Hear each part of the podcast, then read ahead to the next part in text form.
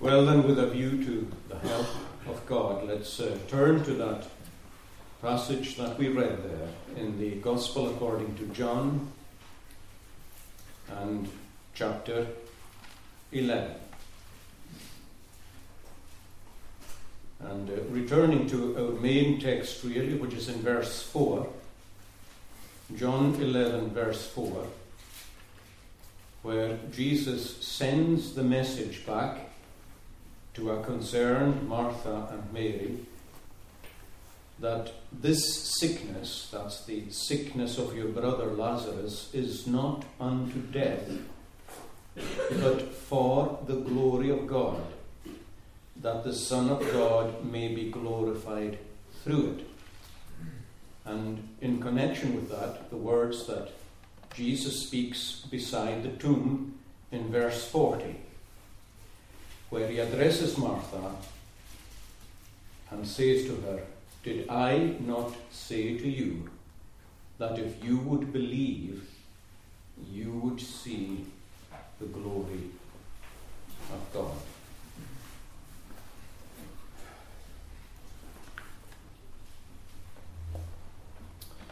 Now we be, began our meditation on this incident this morning and saw how Martha and Mary sent word to Christ telling him of their brother's sickness and telling him that he was already near to death. We saw too how Christ gave them that encouraging reply in verse 4 that the sickness is not unto death. In fact, it is to God's glory and not only to God's glory, but his own glory too, as the Son of God. Now, when the sisters got the message, I'm quite sure on the basis of that message, they expected the Lord Jesus to come and to heal their brother and to restore him to health. And um, to their great disappointment and to their spiritual confusion, think we could say too, Lazarus, of course, dies before Jesus comes. And we left both sisters in the morning, coming to Christ independently, Martha first, and then Mary, and saying virtually identical things to the Lord. They both said, If you had been here, our brother would not have died. The fact that they both said the same thing, and the fact that it was the first thing they both said proves to us that that must have been much on their minds and in their speech and in their meditation. They knew that had the Lord been there, certainly their brother would not have died. That was definitely a statement of faith in Christ's power. It was also a statement of trust in Christ's goodness, even if it was also a statement of perplexity, wondering why he had delayed when he could have come. And it was especially perplexing for them in light of the message that Christ had sent them, saying that the sickness was not unto death, but that God would be glorified by it, and he himself would be glorified by it too now, if we would expect either of the sisters uh, to go a little deeper in what they said, or to ask something more, we would expect Mary to be the one to do it. For the reason I said this morning, she is always found at the feet of Christ whenever she appears in the Gospel, and she is always an enthusiastic student of God's Word. And I think it's probably fair to say that she might have been the only person who thoroughly understood that the Lord Jesus Christ himself would rise from the dead on the third day. She's conspicuous by her absence at the tomb when the rest of the women are going to anoint the body of the Lord Jesus. She's just not there. Because just a few days after this, she well preaches in her own way by action what she expected of the Lord when she anointed him with that expensive ointment from his head to his foot. The Lord Jesus said, She has done this in the light of my burial. She knows that she will not anoint me after my death. She is anointing me as precious before my death because he knows that Mary understands. So we would expect Mary to be the one who asks the deeper questions in connection with all this. But lo and behold, it is actually Martha who asks the questions. Now, in fairness, Mary doesn't actually have any time to ask the Lord anything that she may want to ask the Lord. John tells us specifically that when Martha comes in and says, The teacher is calling for you, she goes out secretly, uh, but everyone noticed her going out. And they came to the conclusion that she was going to weep at the tomb, and they decided to follow her. The result was that Mary never got to speak to Christ on her own. She simply fell down and said, Lord, if you had been here, my brother would not have died. And at that point, Jesus looks round. Already, there's a crowd of people gathered, and they are all weeping. So, who knows really what Mary might have said? Who knows what she might have asked? So, Christ from there asks to be led to the tomb. And on his way to the tomb, we're told that he became troubled in his spirit. The Greek word just means to be violently agitated. And the result of that was twofold. First, he groans, we're told, and second, he weeps. We're told that he groans in verse 33. When Jesus saw her weeping and the Jews who came with her weeping, he groaned in the spirit and was troubled. Again in verse 38, when he arrives at the tomb, we're told that he arrived at the tomb groaning in himself. And in between these two groanings, we're told in that simple verse 35, which is the shortest verse in the Bible, I'll say something about it a little later on, we're told that Jesus wept. So the trouble in his spirit, the deep agitation, came out in a groan and it also came out in weeping or crying. Now, I don't think at all that these two things are the same. It's not the same emotion that Christ is expressing. Now, Christ had the full range of human emotion, being as he was, very man of very man, and very God of very God, genuinely man, genuinely God. The full range of human emotion. But the groan expresses a different emotion from the tear. Let me take first his groaning. Now, although the English doesn't really convey it, the Greek language is quite emphatic in what it says because this word used for groaning always indicates the presence of anger and displeasure. It doesn't appear often in the New Testament, but when it does, that is its clear meaning. And in other Greek literature outside of the New Testament, that's always its meaning. A sense of deep, profound displeasure and even anger. Now we know that anger was certainly in the Lord's devotions, it still is, and always will be. It's not like ours, sometimes misguided, misdirected, um, capricious. It's always righteous and holy. He's always right, he's always angry for the right reason, in the right way, and to the right degree. And here, clearly, there is some measure of anger in his spirit. And I think we can be quite sure what that is directed towards. It's directed towards the sin that's all around him, the unbelief that's all around him, and of course, death itself. You've got to remember that this is the Prince of Life. He is life.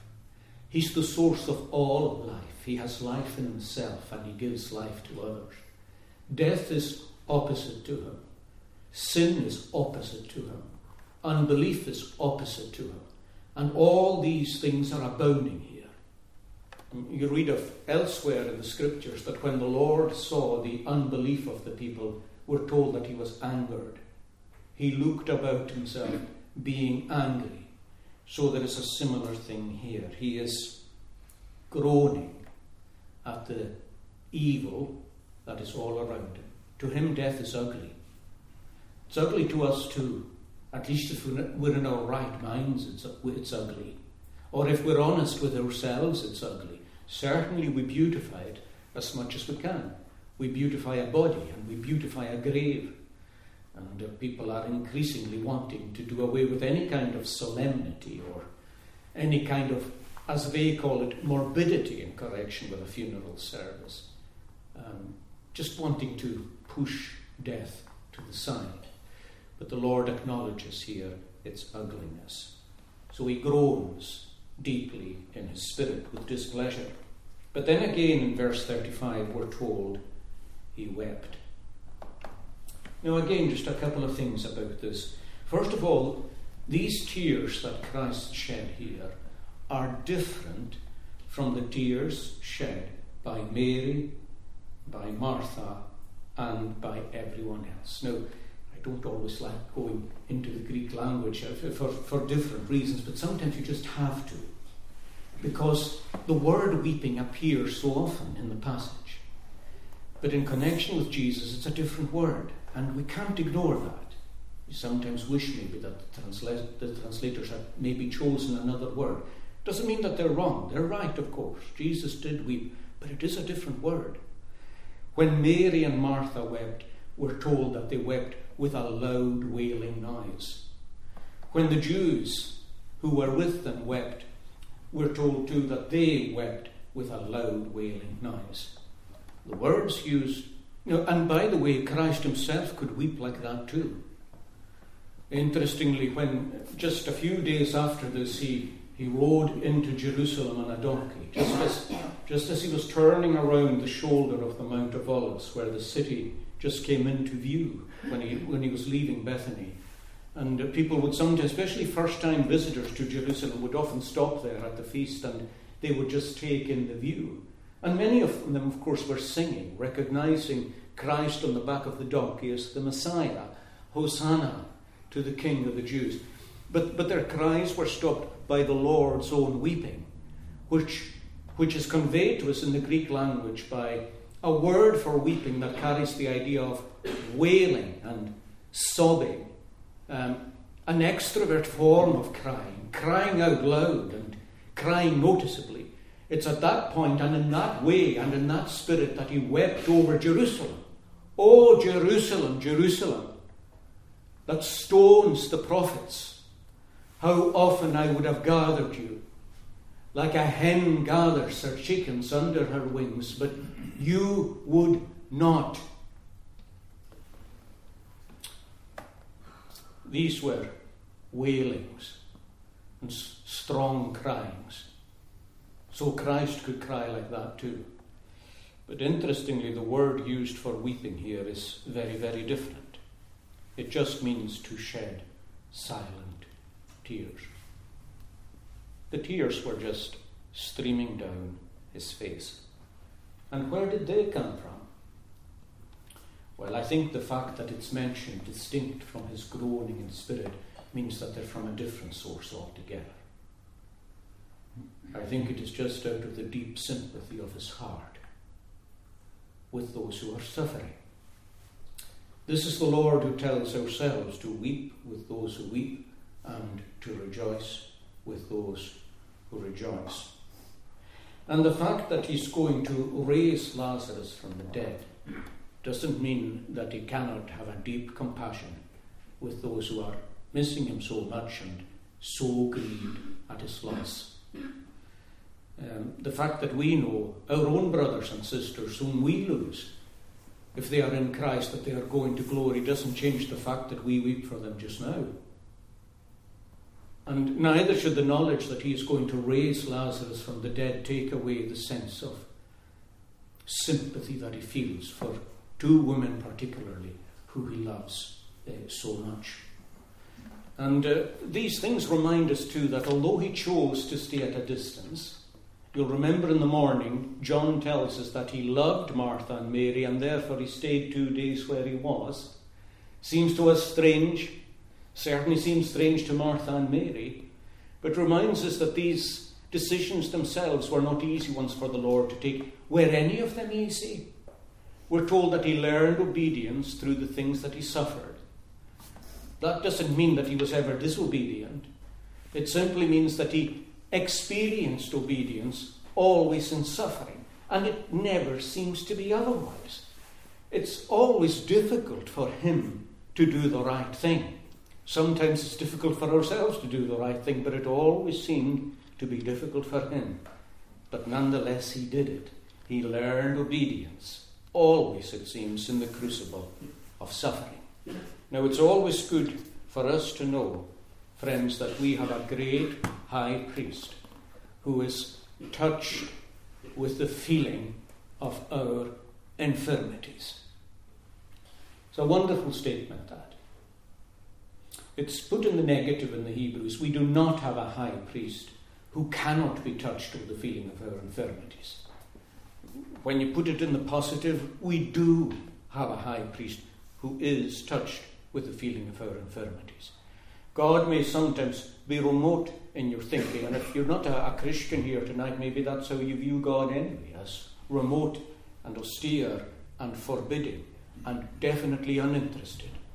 Well, the wonderful thing is when you cry to God in faith, He is touched with the feeling of your infirmities. I've told you more than once before that I, I remember a, an old minister I knew well, and many of yourselves knew him too, the late Jack MacLeod. I remember him preaching once and saying that Christ has never lost that. In his passage into glory, sitting as our priest at the right hand of God, it's not that he's forgotten how to feel. It's not that he ceases to be sympathetic there. It's not that he's moved beyond human emotion, as though he doesn't feel these things anymore. This is the Jesus, after all, who stood beside God when Stephen, the first martyr, was being stoned. Christ is always seated at the right hand of God. How come he stands there?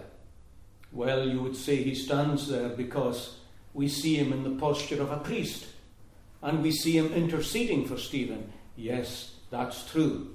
But even behind that, deeper than that, is the fact that he stands in sympathy and in compassion.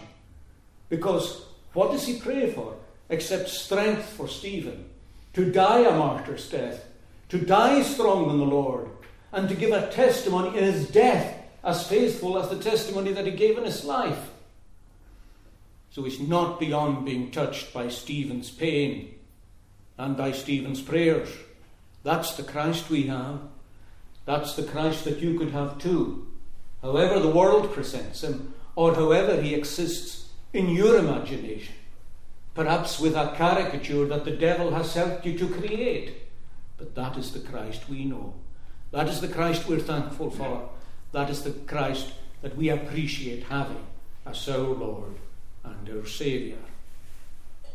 Jesus wept. I mentioned earlier that this is the shortest verse in the Bible. Some of you who are familiar with life where I came from most recently in Glasgow will know that Jesus wept is a swear word. I have no idea how that happened at all. Many a time I've heard it, passing school playgrounds, walking through the streets, somebody will say, Jesus wept. If something happens that's unusual or whatever. They say it so unthinkingly. The devil, you know, finds the best things to corrupt. When he corrupted ourselves, he did that. I mean, there was nothing more glorious in the creation of God. Taking all the worlds and the vast cosmos into consideration, nothing was more glorious than the man and the woman that was made in his own image and likeness. Well, the devil corrupted that. He'll corrupt what's best. And isn't it amazing that this short text that expresses the sympathy of Christ with a grieving heart is taken and used as a swear word by astonishing. Do people not know? Well, when they take the Lord's name in vain, do they not know anyway? But when they say Jesus wept, do they not know that either? But Jesus did weep.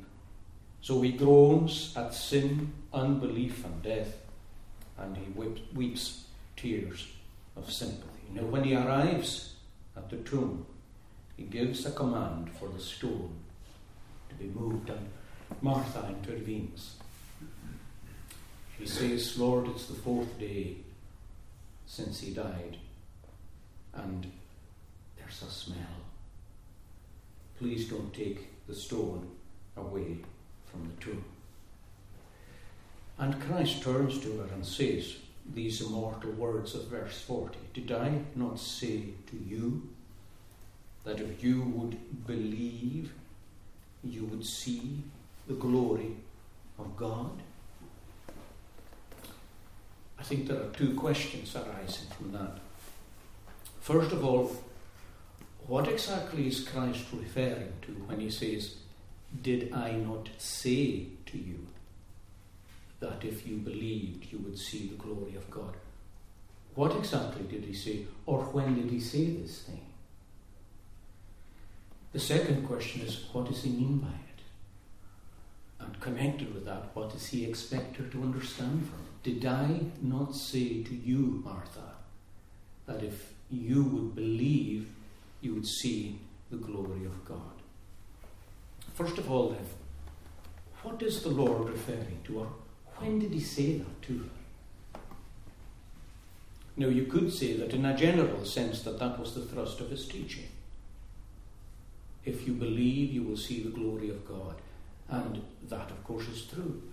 It's always true. It's true to all of us. It's true to ourselves. The, the degree to which we see the glory of God at work in our own life, in our family, in our congregation, or in the land is directly related to our faith. We forget that. We think somehow it's got nothing to do with our faith. That the glory of God being seen in the land has nothing to do with the faith of his people. Perhaps we can collapse it into his sovereignty and take some assurance out of that. But it is related to faith. According to your faith, Jesus said, so be it to you. And perhaps it's the case that we see little of the glory of God in our own lives, in what He's doing for us, or indeed in our family or in our congregation, because we don't believe. We don't believe. And it's astonishing sometimes how much unbelief can be connected to real faith. I mentioned that text in the morning, I believe, help my unbelief. We've probably all got a lot more unbelief than we care to admit, a lot more than we think we have. Would you maybe see more glory yourself if you really believed? So that's the general thrust of his teaching, all right. But when the Lord says, Did I not say to you, Martha, that if you would believe, you would see the glory of God, you can't help but feel that he's referring to something a bit more specific than that. A time and an occasion where he encouraged her to believe and to see his glory. If you think about it like that, I don't think you need to look too far for the answer. In fact, you just go back to the message that Christ sent before he returned to Bethany. In verse 4 of the chapter,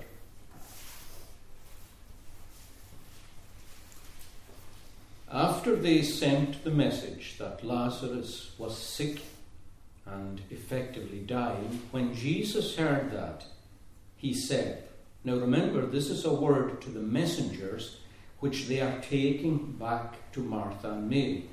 This sickness is not unto death. It's not going to end in death, in other words. It's not about death.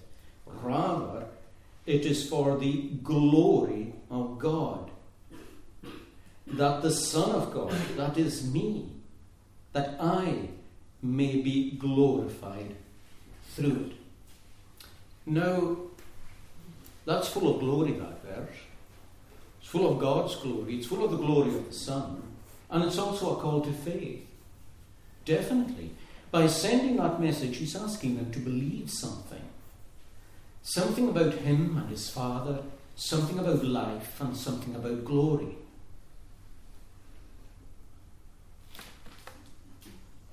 And then again, in verses 23 and 25.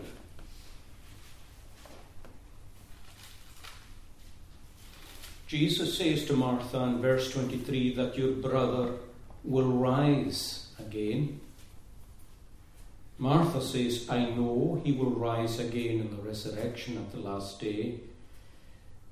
Jesus comes back at her and says, I am the resurrection and the life. He who believes in me, though he may die, he shall live. And whoever lives and believes in me shall never die. Do you believe this? She said, Yes. Lord, I believe that you are the Christ, the Son of God, who is to come into the world. That's quite an amazing exchange. Your brother will rise again. You know, when Martha comes and says to Christ, If you had been here, my brother would not have died, she elaborates, or she adds something on. She says, Even now I know that whatever you ask of God, God will give you. Now we long to say, What do you mean by that? What do you mean by that? What is it that you're looking for there? What is it that you're expecting or what you're hoping for? And I think Christ tests it. He says to her, Your brother, he says, will rise again.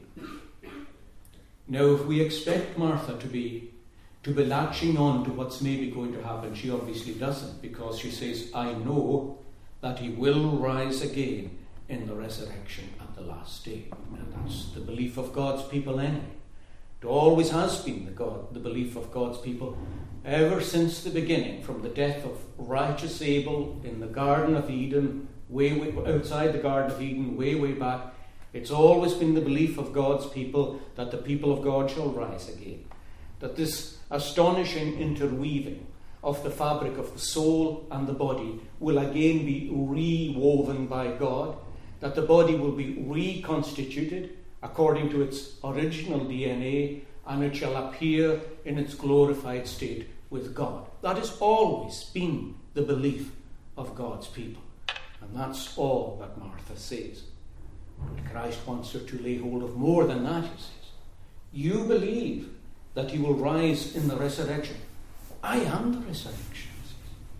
And what's more, I am the life. I am the resurrection, and I am the life. Now, Christ had already told his people about two resurrections. Can you just turn back for a moment in your Bibles to John chapter 5? It's on page 1644.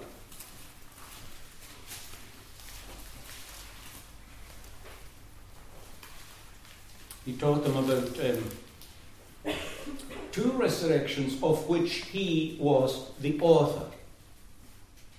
In fact, it's the it's the purpose of Christ here in this teaching that people should honour him as they honour the Father. And in verse 24, sorry, in verse 25, he introduces the first resurrection. And this is a spiritual resurrection. I'll say something about that after I've read the verse. Most assuredly, Jesus says to them, I say to you that the hour is coming and now is. Notice that. It's not exclusively in the future. This hour is actually present. What hour is it? The hour when the dead will hear the voice of the Son of God, and those who hear will live. That's the first resurrection. The first resurrection is the resurrection that every Christian in here has had. In other words, they have risen from spiritual death to spiritual life. You were once without hope and without God in the world. You were dead in your trespasses and sins, and God awoke you. He woke you up by the power of His own Holy Spirit. He came into your heart, He enlightened your mind to understand the Word of God, and He changed your heart to receive it. The Christ who once repulsed you is a Christ who now attracts you. And you just came to life. You lived in a way that you never lived before. New goals, new aspirations, new hopes, a new life, a new lifestyle, a new God. You weren't your own God anymore. You weren't living for yourself or to please yourself, but suddenly you were living for God. You recognized your Creator and your Lord and your Saviour. You rose from spiritual death to spiritual life. And so there are people in here tonight who have experienced this first resurrection. That hour came with power in Jesus' day, and it still is. But then he goes on to describe a second resurrection in verse uh, 28. In verse 28, do not marvel at this, for the hour is coming. Now, notice he doesn't say, and now is here. There's nothing present about this hour. This is in the future. The hour is coming in which all who are in the graves will hear his voice and come forth. Those who have done good to the resurrection of life, and those who have done evil to the resurrection of condemnation. That's the resurrection that happens at the end when the Lord returns a second time. And there is a vast and general resurrection of the good and the evil. Those who rise to blessedness, glory, and heaven, those who rise to curse, shame, and hell. Two very, very different resurrections. But Christ is the author of them all. It is Christ who raises every soul, and it is Christ who raises every body. When I say to the soul, live, Jesus says, that soul lives. When I say to the body, rise, that body rises. So the life by which people live when they are born again is a life that streams from me, he says. And when everybody rises, it's me that enlivens them, that enables them to rise again and to stand and to walk, whether for good or for ill all flows from me. I am the resurrection and I am the life. Two things, of course, follow from that. First of all, as Jesus says, if you believe in me, death is not final. You may die, but you will live. You will rise. You have a life in you that shall never end. If you believe in me, in fact, he says, you will never die at all strangely, you have to take all these things together to get a full picture of what Christ means. The kind of life that I give you, he says, is a life that will actually never end. Even the act of physical death, he says, will not impact that life. Your soul will immediately go into the presence of God. It was alive on earth, it is evermore alive in heaven. Nothing in hell or upon the earth can separate you from the life that I have given you from myself. Christians live, Christ lives in them, they live in Christ, Christ lives in them. One thing we are, friends, as Christians, is not dead. Not dead. But to be outside of Christ is to be dead. Without hope and without God.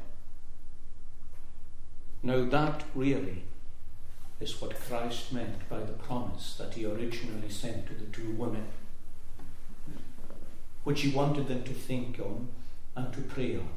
That this, this sickness is not unto death, it is for the demonstration of God's glory and it is for the demonstration of my glory as the conqueror of death. Now, of course, he says to, to Martha, Do you believe this? Now, I don't know the extent to which Martha really understands that.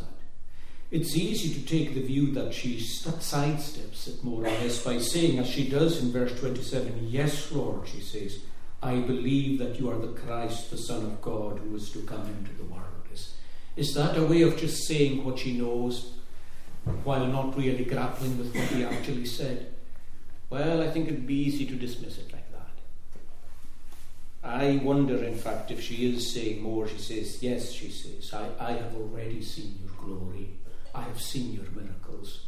I have heard what you have had to say. I've seen your power in my life. I've seen your power in my sister's life. And though my brother is dead, I have seen your power in my brother's in my brother's life too. So if you tell me that you are the source of all life and you are able to make my brother rise, well, I believe it. Because what else can I expect from the Son of God who I believe you to be? With you, nothing is impossible. But when he asks to remove the stone, it seems that that's gone. And she says, By this time he stinks. That's her faith. It's, it's, it's amazing how strong we can be, and then just how we can waver pretty much soon afterwards. By this time, he stinks. And he says, Martha, Martha, believe, believe, and you'll see my glory. And I'm quite sure she understood that. And I'm quite sure Mary understood that. And they know fine well when this stone is moved, there'll be no stink, no stench, and they know that their brother will come forth alive. Jesus, of course, prays before the miracle is performed. He prayed silently, first of all, but then he gives thanks out loud. And he gives thanks out loud because he wants the people to hear him give thanks. Now, that's not praying for people. Uh, it would take a, a stretch to kind of twist it like that. What he's doing is he's allowing his prayer to be audible for the benefit of those who are hearing it. He's not praying for them, but he wants them to hear it. The prayer is one of thanksgiving to God for the life that streams from himself and from himself as the Son so that people should honor him as the Son, just as they honor the Father. And he doesn't want any of the Jews to be able to say anymore that it's by the prince of demons that he casts out demons. He doesn't want this power to be thought of as diabolical power, as, or some kind of magic trick or anything like that. It's by the prince of demons that he casts out demons, the Jews said. Well, Father, he says, you answer and you will answer, and I know that you will answer. And of course, he says, Lazarus, come forth. Now, it's impossible in a way to overstate the significance of this miracle. John, you'll remember, organizes his gospel around seven signs. The first was the turning of the water into wine in Cana. The last of them is this raising of Lazarus from the dead. You'll remember going back to the water into wine that these signs are all signposts. They are all pointing to who he is. And there is no sign, really, as great as this one. You could say, well, are you including in that things like stilling the storm, calming the wind and the sea, to the point where they turn from being boisterous to there being a flat calm at his command and will. Are you including that? Well, I am including that. What is it about this that makes this greater than that? I mean, you'd think that the power to effectively control the universe is greater than the power to do this. Ah, well, what makes this so different is the question of life. Life. Everything else is inanimate. It wouldn't cost the life of the Son of God to purify what was inanimate, but to take something that is sinful and ruined, and not just sinful and ruined, but here at the point of decay, because there was a stench. We're not to think that Lazarus' body was preserved from corruption in the tomb. I don't think you can say that. Simply because the Lord Jesus Christ himself was still to go to the tomb, and he was to be the one who was preserved from corruption. So the fact of the matter is that the normal process of decay that enters into the body at the point of death had entered into the body of Lazarus. And the point is here that he reverses that, as he can do. In other words, the whole of death is being overturned. And the glory of the Son of God that's being revealed here, the glory of God that's being revealed here, is the glory of the one who brought life and immortality to light through the gospel, taking away decay and taking away death. No stench, life. And that is pointing out the glory of who we're dealing with. No mere man, no mere prophet. God on earth, reversing the work of the fall. And that, my friends, is an amazing thing indeed. Now, it's an astonishing sight to see what was effectively a mummified body. I mean, when they took the, the stone away from the tomb, of course, it is a similar to the tomb in which our Lord was laid. As I mentioned in the morning, there's every indication that this was a wealthy family. And uh, the grave would have been similar to the one in which the Lord himself was laid, because you'll remember that the Lord was laid with the rich in his death. So the stone moved away would have effectively left the entrance to a, a, a beautiful and ornamented cave. And Lazarus would be lying deep in there, uh, bound in spices, and just wrapped around every part of him, even his face. It's like a mummified appearance. And when the Lord shouts to Lazarus to come forth, I mean, it's astonishing after a very short while to see this, this figure just emerging from the tomb. I mean, what an astonishing sight to see. And again, you'd expect that everyone who saw such a sight would believe. But the amazing thing is, if, if you read on into the passage, um, we read in verse 45 right enough. This is back in John 11, if, if you're back in the chapter that we're looking at. We do read in verse 45 that many of the Jews who had come to Mary and had seen the things Jesus did believed in him. You'll notice how understated the Bible is all the time. I mean, it's not going into theatrics, it's not overstating things, it's not overdoing things just acknowledging that they believe. But, but read on to verse 46. But some of them went away to the Pharisees and told them the things Jesus did. So the chief priests and the Pharisees gathered a council and said, What shall we do? For this man works many signs. If we leave him alone like this, everyone will believe in him. The Romans will come and take away our place, that's our temple, our city, and our nation. And in verse 53, we read that from that day on they plotted to put him to death. What can you say? You think a, miracle would change your own heart. Well, actually, only a miracle will. That's a fact. that, that miracle is when you call upon the name of God for salvation, your heart is changed. You'd better believe it. But no other miracle will change your heart. If I was able to perform a miracle tonight, would do nothing to actually change your heart. If the Lord appeared at the door there and then disappeared, wouldn't change your heart. You'd have a theory, you'd have a reason, you'd have an explanation. You would actually. How do I know that? Because that's the way I was myself. The only thing that will really change you is the Spirit of God convicting you of the truth of what I'm telling you right now. The truth of what the Bible is teaching you right now. If the Holy Spirit convicts you of the truth of that, so that you're convicted of your sin and the reality of heaven and hell and the suitability of Jesus Christ as a Saviour, that'll change your heart. Absolutely nothing else will. So glorious as this rising from the dead is, you know, this second resurrection here is not as great as the first. The greatest miracle in Lazarus' life is not that he came out of the tomb, but that he came out of a state of sin and death. Let's make no mistake about that. Like I said in the morning, the Jews the Jews have a tradition that Lazarus lived uh, 30 extra years after he was brought back to life. We don't know if these traditions are true or not. Very often there's no reason to doubt them, sometimes there is. But if you were to go to him at, say, 90 years of age and say, Lazarus, what was the greatest event in your life? He would say, Oh, it's when I passed from death to life. And when the Lord came into my heart and changed me from being a sinner to being a Christian. What was the second? He, I suppose he'd say, Oh, it's, I'm sure it's when the Lord brought me from the tomb. But there's no doubt what was the first.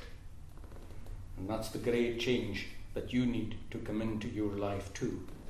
You're dead in your spiritual tomb. And even tonight is the Lord saying to you, Come forth. What's your name? Put your own name in there.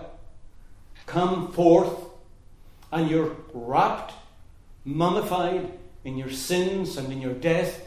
But when that word comes to you, you'll just get up and you'll come out and you'll come to the Lord because He's calling you. You will. You'll get up from the dead and you'll go to the Lord because He is calling you. And let's just understand that our second resurrection absolutely depends on having a first one. If you don't rise from your death and trespasses and sins, your final resurrection will be to condemnation, to eternal hell. If you do rise to life in your soul, your second resurrection will be to be with the Lord. There it is life and death, what the gospel always presents, and it's your choice to make. Let us pray.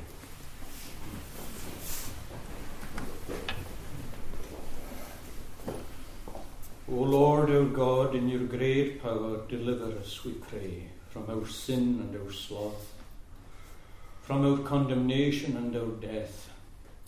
Deliver us by your glorious power, uniting us to the life of your Son. And truly, if Christ is in us and we are in him, then we will live forevermore. We know with the Apostle Paul that neither death nor life, nor angels, nor principalities, nor powers, nor things present, nor things to come, nor height, nor depth, nor any other created thing will ever be able to separate us from the love of God and indeed the life of God, which is in Jesus Christ, our Lord. Amen.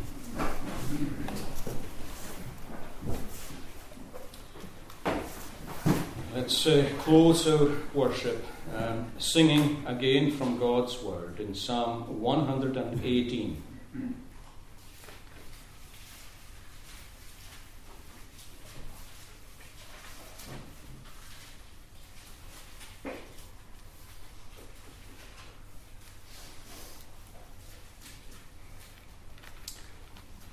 Lazarus, like Jairus' daughter, of course, experienced dying twice, but they can say in verse 17, Psalm 118 and verse 17, that I shall not die, but live, and shall the works of God discover. The Lord hath me chastised sore, but not to death given over. Set ye open unto me the gates of righteousness. Who would think we could pass through them? But then will I enter into them, and I, the Lord, will bless. It's God's gate. This is the gate of God, and by it the just, can we say the justified, shall enter in. Thee will I praise, for thou me heardst and hast my safety been. That stone is made the head cornerstone, the foundation stone of the temple, a stone which the builders did despise. That's the Pharisees and the uh, builders of that so called church. But this is the doing of the Lord and it is wondrous in our eyes. May you all, friends, come to the point where you can sing this heartily as your own experience. Let's stand to sing 17 to 23. I shall not die,